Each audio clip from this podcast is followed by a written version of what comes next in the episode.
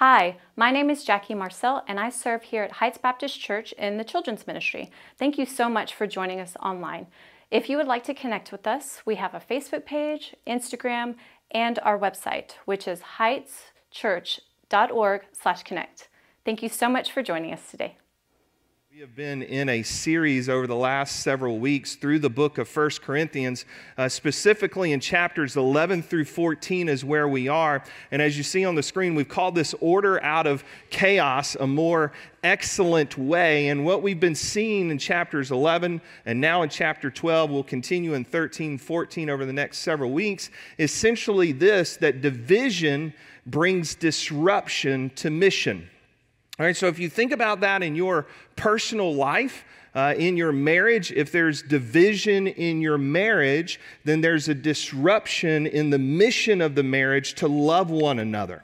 You know, at work, if there's division among coworkers, then there's a disruption in the mission of your workplace to sell a product or to accomplish a goal that the company has. If there's division within a church, then there's disruption within the mission of making disciples that Jesus has called us to make. So, division will bring disruption to a mission, whether it's personal, it's professional, it's within a church. Then, when division happens, there's that disruption, chaos erupts. And in the church of Corinth, that's where we are. There's chaos and division all through this church as we've been through this letter. Chapter one, there's division among its leadership of the members saying, Well, I really follow that leader, or I follow that leader, but I don't listen to that leader. Chapter 5, there was division over economics and lawsuits. Uh, chapters 8 through 10, there is division over food that you could eat. You know, can we eat meat that's sacrificed to idols or can we not?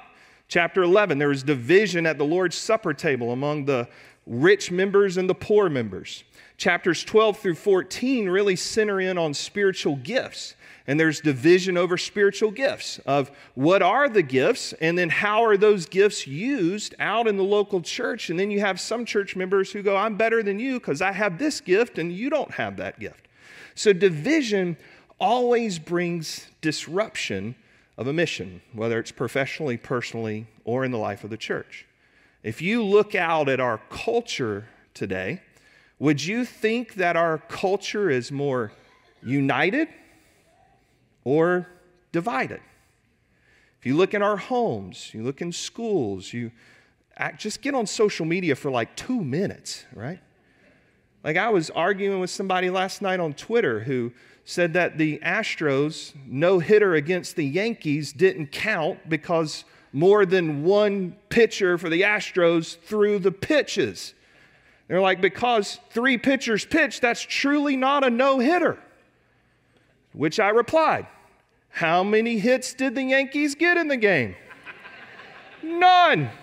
Therefore, by a straight definition, it's a no hitter whether one threw it or 10 threw it. So we were even divided over the Astros and the Yankees last night on Twitter. But if you take all that division, don't you think there's parts of us in this room, or maybe those watching at home, we're like, is there a better way? Is there a better way than always just fighting with someone? And if we're wondering that question as believers in Jesus Christ, how much more do you think people that don't know Christ are wondering that question? How much more do you think people that don't know Jesus are longing for division to end, for a better way to be shown, for hope to be found? See, it's one thing for us as believers, for those of you that know Christ as your Lord and Savior today, to go, well, yeah, we, we know Jesus. We know there's a better way. But what about those that don't know that way yet? how they're hurting and longing for that way today. And so I would say this if you look out in our culture and you agree with me, we're divided over all kinds of things, even on what is a true no hitter. I would say this this is what a divided culture needs. And it needs a united church. It's what the divided culture needs. It needs a united church. It needs us as believers in Jesus Christ to present them a better way, to say, here is the one who ends division between you and God, between people and people, This is the one by the man named Jesus. And so, what the Apostle Paul's doing in chapter 12 is he's continuing that discussion on spiritual gifts and why we have them within a church. And he's going to show us this that what a divided culture needs is a united church. So let's pick up in the passage in verse 12. And as we see this process unfold of how the divided culture needs a united church, I want you to notice first in verses 12 through 14 that every person matters. I want you to think about that this morning. If you think, well, how can we be united as a church? Remember that every person matters. Pick up in verse 12 with me. The Apostle Paul says, For just as the body is one and has many members, and all the members of the body, though many, are one body, so it is with Christ. Verse 13, he says, For in one spirit we were all baptized into one body, Jews or Greeks, slaves or free, all were made to drink of one spirit. For as the body does not consist of one member, but of many. So if we want to say, okay, we want to be a united church, all right, what does a united church looks like? Is number one, this we remember that every person matters. Paul tells you in verses 12 through 14, he uses this term body up in verse 12, and uh, you see in verse 13, and now verse 14. So you see the word body there a couple of times used. He's going to use the word body two different ways throughout the passage. First way he's using in verses 12 through 14, when he uses the term body there, he's speaking of what's called the universal church. Right? So the body of Christ. Now, the universal church, the body of Christ, is made up of boys and girls, teenagers, men and women all over our world that have placed their faith and their trust in Jesus Christ. All right, so that's the universal church, that's the body of Christ. Now, we have local churches in which we show as expressions of that universal church. Right? So all around our world today, men and women, boys and girls, teenagers, they're worshiping in all kinds of different languages, all kinds of different styles, all kinds of different countries. And what unites us together with them is that person, Jesus. And we've placed our faith and trust in him, and the Holy Spirit has united us as a body of Christ why you come to Heights Baptist Church is now we are showing the picture of the universal church together. So that's one way the term body is used in the passage. Then, in a minute, we're going to drop down to verse 15, and through the rest of the passage, Paul's going to talk about body in the sense of your physical body. So, he's going to give you an illustration. He's going to talk about hands and feet and eyes and noses. And when he's using that body, he's talking about our physical bodies as a way and a metaphor of the local church. But I want you to notice in verses 12 through 14 why every person matters. Because notice what he says in verse 13 For in one spirit we were all baptized into one body, Jews or Greeks, slaves or free, and all were made to drink of one spirit.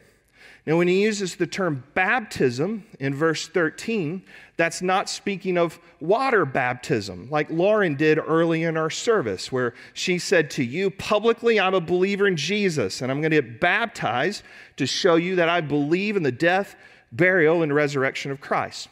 The baptism that Paul's talking about in verse 13 is the spiritual baptism that the Holy Spirit does when we place our faith and trust in Jesus. So you place your faith and trust in Jesus, the Holy Spirit baptizes you, puts you into the body of Christ. And so Paul's showing us this. If we want to be a united church, to show a divided culture a better way, we have to remember every person matters. And then he breaks this down in this illustration of now the body, our physical bodies. Let's pick up in verse 15, and he illustrates this for us this way. He said, If the foot should say, Because I'm not a hand, I do not belong to the body, that would not make it any less part of the body. If the ear should say, Because I'm not an eye, I do not belong to the body, that would not make it any less part of the body. Verse 17, if the whole body were an eye, where would the, be the sense of hearing? If the whole body were an ear, where would be the sense of smell? Verse 18, But as it is, God arranged the members in the body, each one of them as He chose. If all were a single member, where would the body be? Now, notice verse 20. He says, As it is, there are many parts, yet one body. And so, Paul gives you really three truths I think we can pick out of that illustration of how we are united as a church. The first part of that illustration is that every member of the body is an equal member of the body. Okay, so every member is an equal part of the body. Notice what he says in verses 15 and 16 again. And so he picks up in verse 15. He says, So, all right, if the foot should say, Because I'm not a hand, I don't belong to the body, well, that wouldn't make it any less part of the body. If the ear should say, Because I'm not an eye, I don't belong to the body. That would not make it any less part of the body. And so Paul's showing you this that every part, every member of the body, all right, so every member, everybody in here is an equal part of the body of importance. Every person matters. The struggle in the church of Corinth was essentially this they wanted uniformity in their church and not unity within their church. Right? They wanted uniformity. Uniformity is this uniformity is kind of a, a, a fake type of unity. Uniformity really doesn't have to show grace to one another. So, uniformity in a church locally is going to essentially say this we're only going to worship with people that look like us. So, you know, a, an African American church may say, hey, we're only going to, you know, worship with African Americans. Hispanic church, we're only going to worship with, you know, Hispanics. A church predominantly of white people are going to say, hey, we're only going to worship with white people. Right? So that's uniformity. We're only going to gather with a certain race. We're only going to gather with a certain spoken language. We're only going to gather with a certain uh, cultural background. We're only going to gather with a certain socio-economic stance, all right, or, or position. That's uniformity. Now, uniformity doesn't have to show grace. Uniformity might look like unity, but it's really not. See, unity is different. Unity is to say this we don't all have to look alike here. We don't have to come from the same backgrounds. We don't have to all speak the same languages. We don't all have to have the same economic backgrounds. What unites us, even though we are distinctly different from one another, is the person and work of Jesus Christ. See, unity has to show grace because among the members of the body, we're distinctly different in some ways. So, a local church that's effectively reaching the people around them should reflect at some level the community in which it's in. But if all you're shooting for is uniformity in a church, you fall into the trap of the Corinthian church. Well, hey, I'm a Greek. Well, no, no, no, only Jews worship here. Well, hey, I, am a Jew. Oh, no, no, no, no, only Greeks worship here. Go find your own kind. No, the body of Christ is diversified because it's Christ that's putting us together. So Paul's saying essentially this every member of the body matters because equally all of us are important, no matter your background, your race, your spoken language, your economic standing. We're all one in Christ. So every person equally is important. Well, I want you to notice the second truth out of this illustration. It's that this, every member of the body, is important.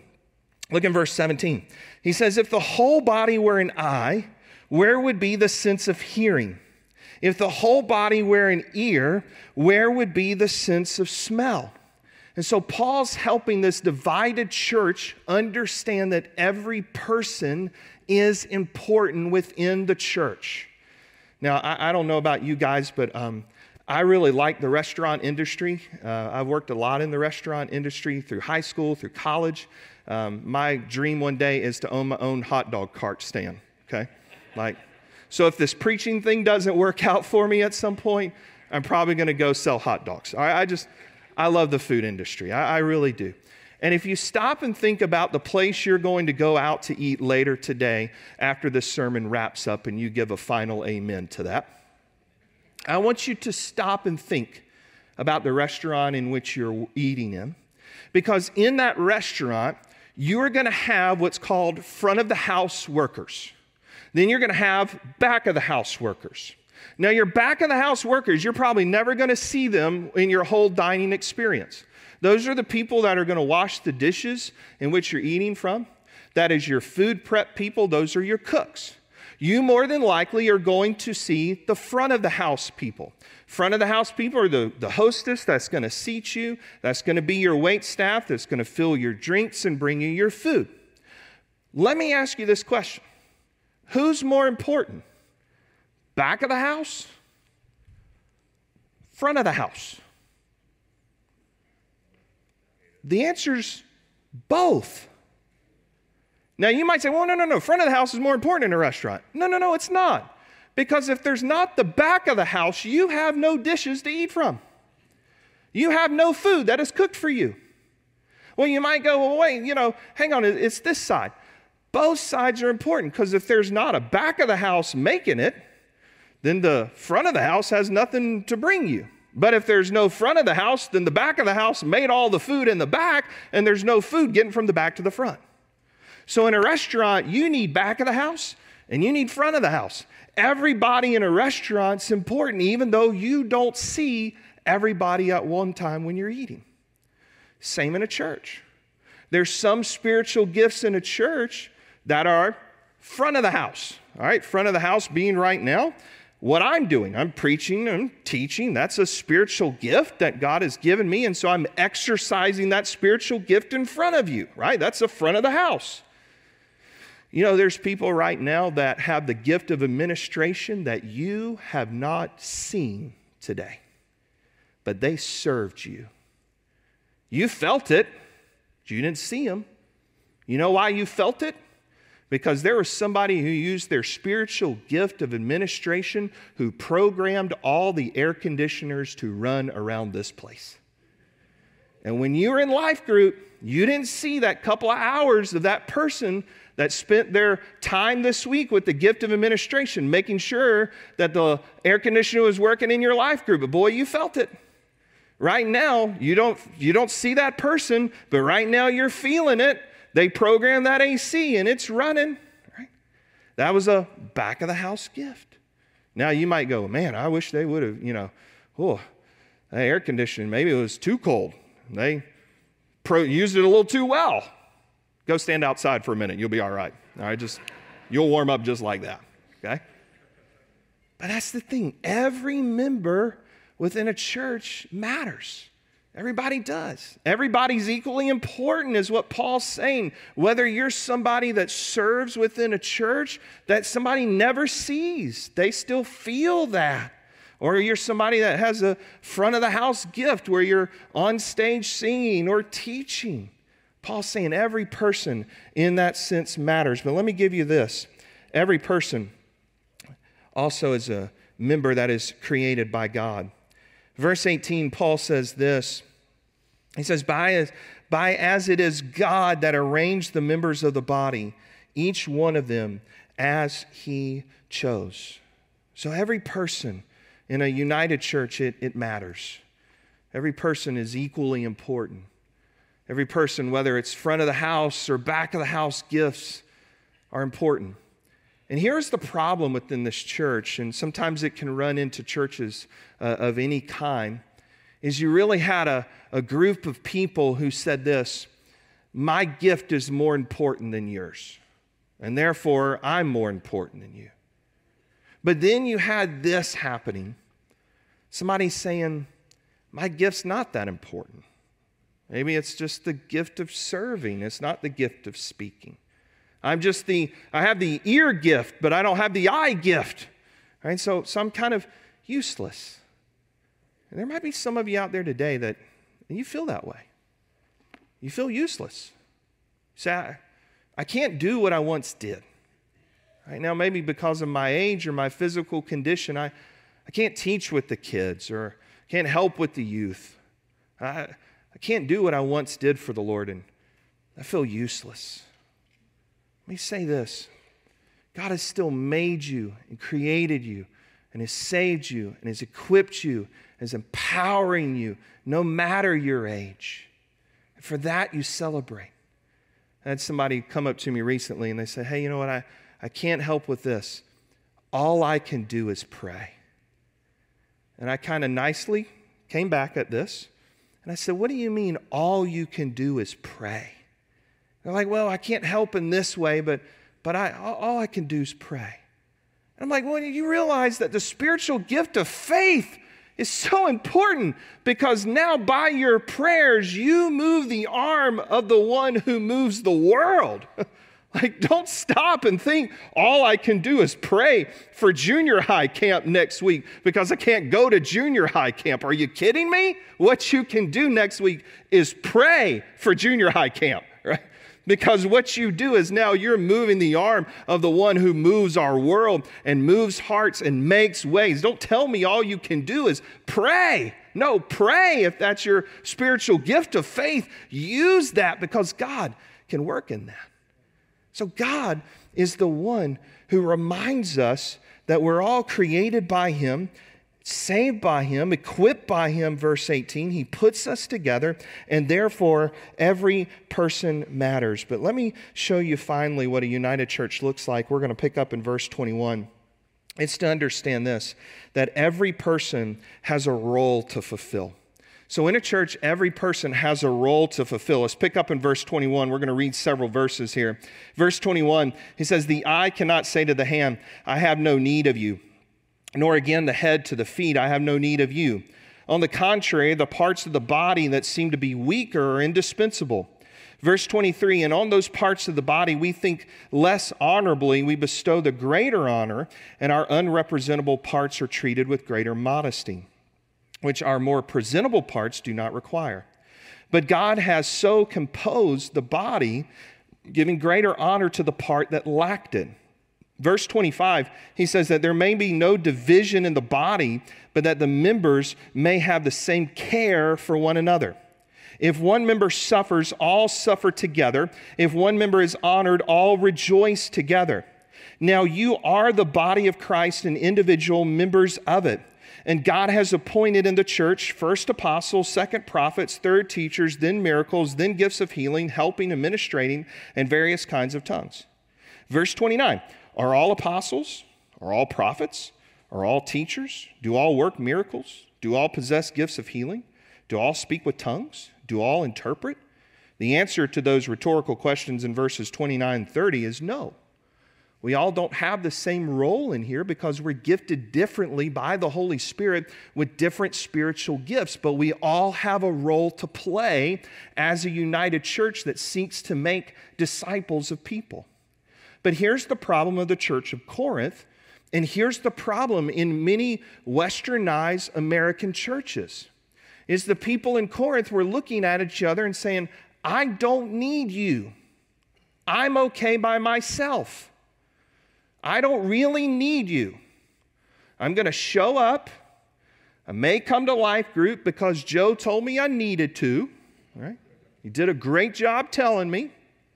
And I'm going to sit through life group and I'll drink my coffee and I'll eat a donut if, you know, somebody remembered it was their day to bring the snacks. I'll study the Bible. I'll show up. I'll sing along. I'll listen to Lee and I'll scoot out the door as fast as I can. Because in the day, I'm communicating, I don't really need you. And that was the problem of the church of Corinth. That's a problem in American churches. Whereas Paul's arguing, we are part of a body and we need each other in order to function well, properly, according to the Lord.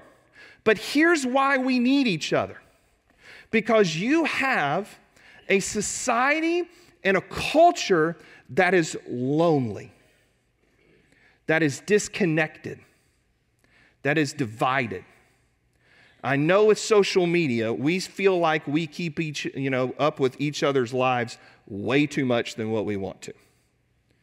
But what social media is doing is it's dividing us further and it's isolating us more because we have forgotten long ago how to have a real conversation with a person. because all we want to do is text it, tweet it, type it in on Facebook. Here's where the culture is looking to the church to say, what do real relationships look like? Because all I know is the divided world in which I live played out on social media, in my schools, in my workplaces, in my homes, and they're hungry for someone to come alongside of them, put an arm around them, and go, We really genuinely care about you. But here's the problem if we are no different operating amongst ourselves like they are, then the gospel of Jesus Christ makes no sense. If there is no distinction between us and the culture in the way it relates to one another, then when we say, hey, you need to place your faith and trust in Jesus Christ as Lord and Savior of your life, why? You guys are no different than what I have at home. You guys are no different than what I have in my workplace. You guys are no different than what I see on Facebook. Why in the world would I want to come into another place that's just as divided as the place in which I live? We have at our doorstep now the greatest opportunity that has been before us for so many years to show why Jesus matters. And it happened this last Friday when the Supreme Court, praise God, finally overturned Roe v. Wade.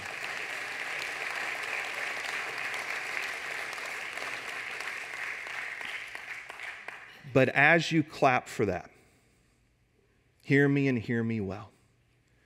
The culture is screaming for the church to do something. And we have to say, just like Heights Baptist Church, we are pro life from womb to tomb. You want to know what pro life looks like at Heights Baptist Church? Pro life is we support life in the womb. Pro life is we invest in our kids, our teenagers, our people with disabilities, our adults, our people of no matter the abilities they have. Heights Baptist Church cares for people who are homebound. Heights Baptist Church helps start a pregnancy center in which we care for. We have had families that foster, we have families that foster, we have families that have adopted. Friends, that is pro life.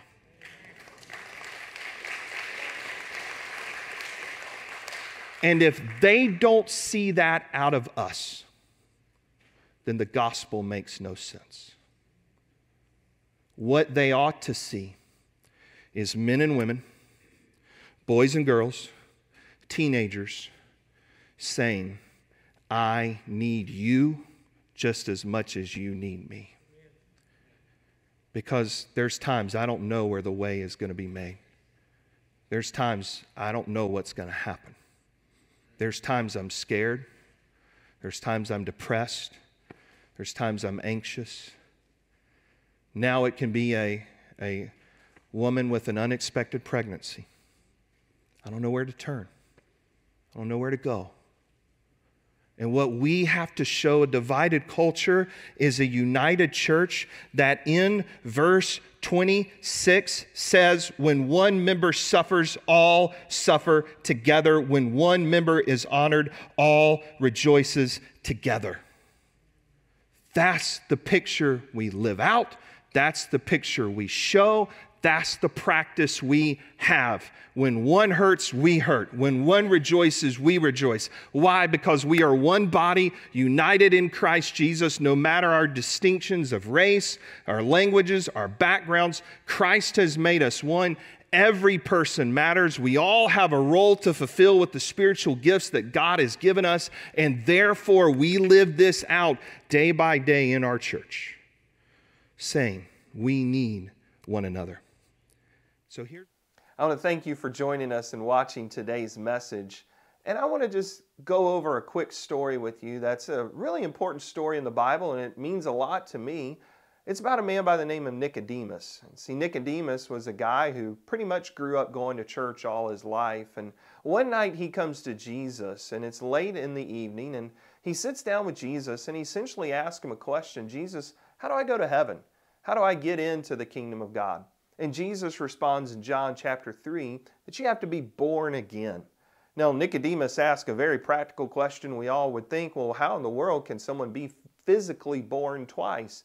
But Jesus wasn't talking about a second physical birth, he's talking about a spiritual birth, that you have to be born again. See, the Bible tells us in Ephesians chapter 2 that without Christ, our spirits are dead, that we're not able to worship God and love God and honor God. But then when we come to Jesus as the Lord and Savior of our lives, Jesus helps us to be born again. He gives us new birth and our spirits come alive. And so Ephesians chapter 2 again then says, Then by grace you have been saved. It's not a work of yourself, it's the work of Jesus in your life. But listen, that has to be received. You have to receive that gift of grace in your life and believe that Jesus Christ is the Lord and Savior of your life. As simply put it this way Did Jesus do everything he possibly could do to save you on the cross? Or is there something else out there? Is he the only way, or are there other ways? You know, the way to be saved is to say Jesus Christ is the only way to heaven. And friend, when you place your faith and trust in Jesus and Jesus alone, Jesus forgives you of all your sin, past, present, and future. And when you die, one day He will take you to be with Him in heaven. And so when you think about the wonderful promises of Jesus, I want to encourage you today, right where you are, to receive them and believe in Him. And so if you are ready to do that today, let's just bow in prayer.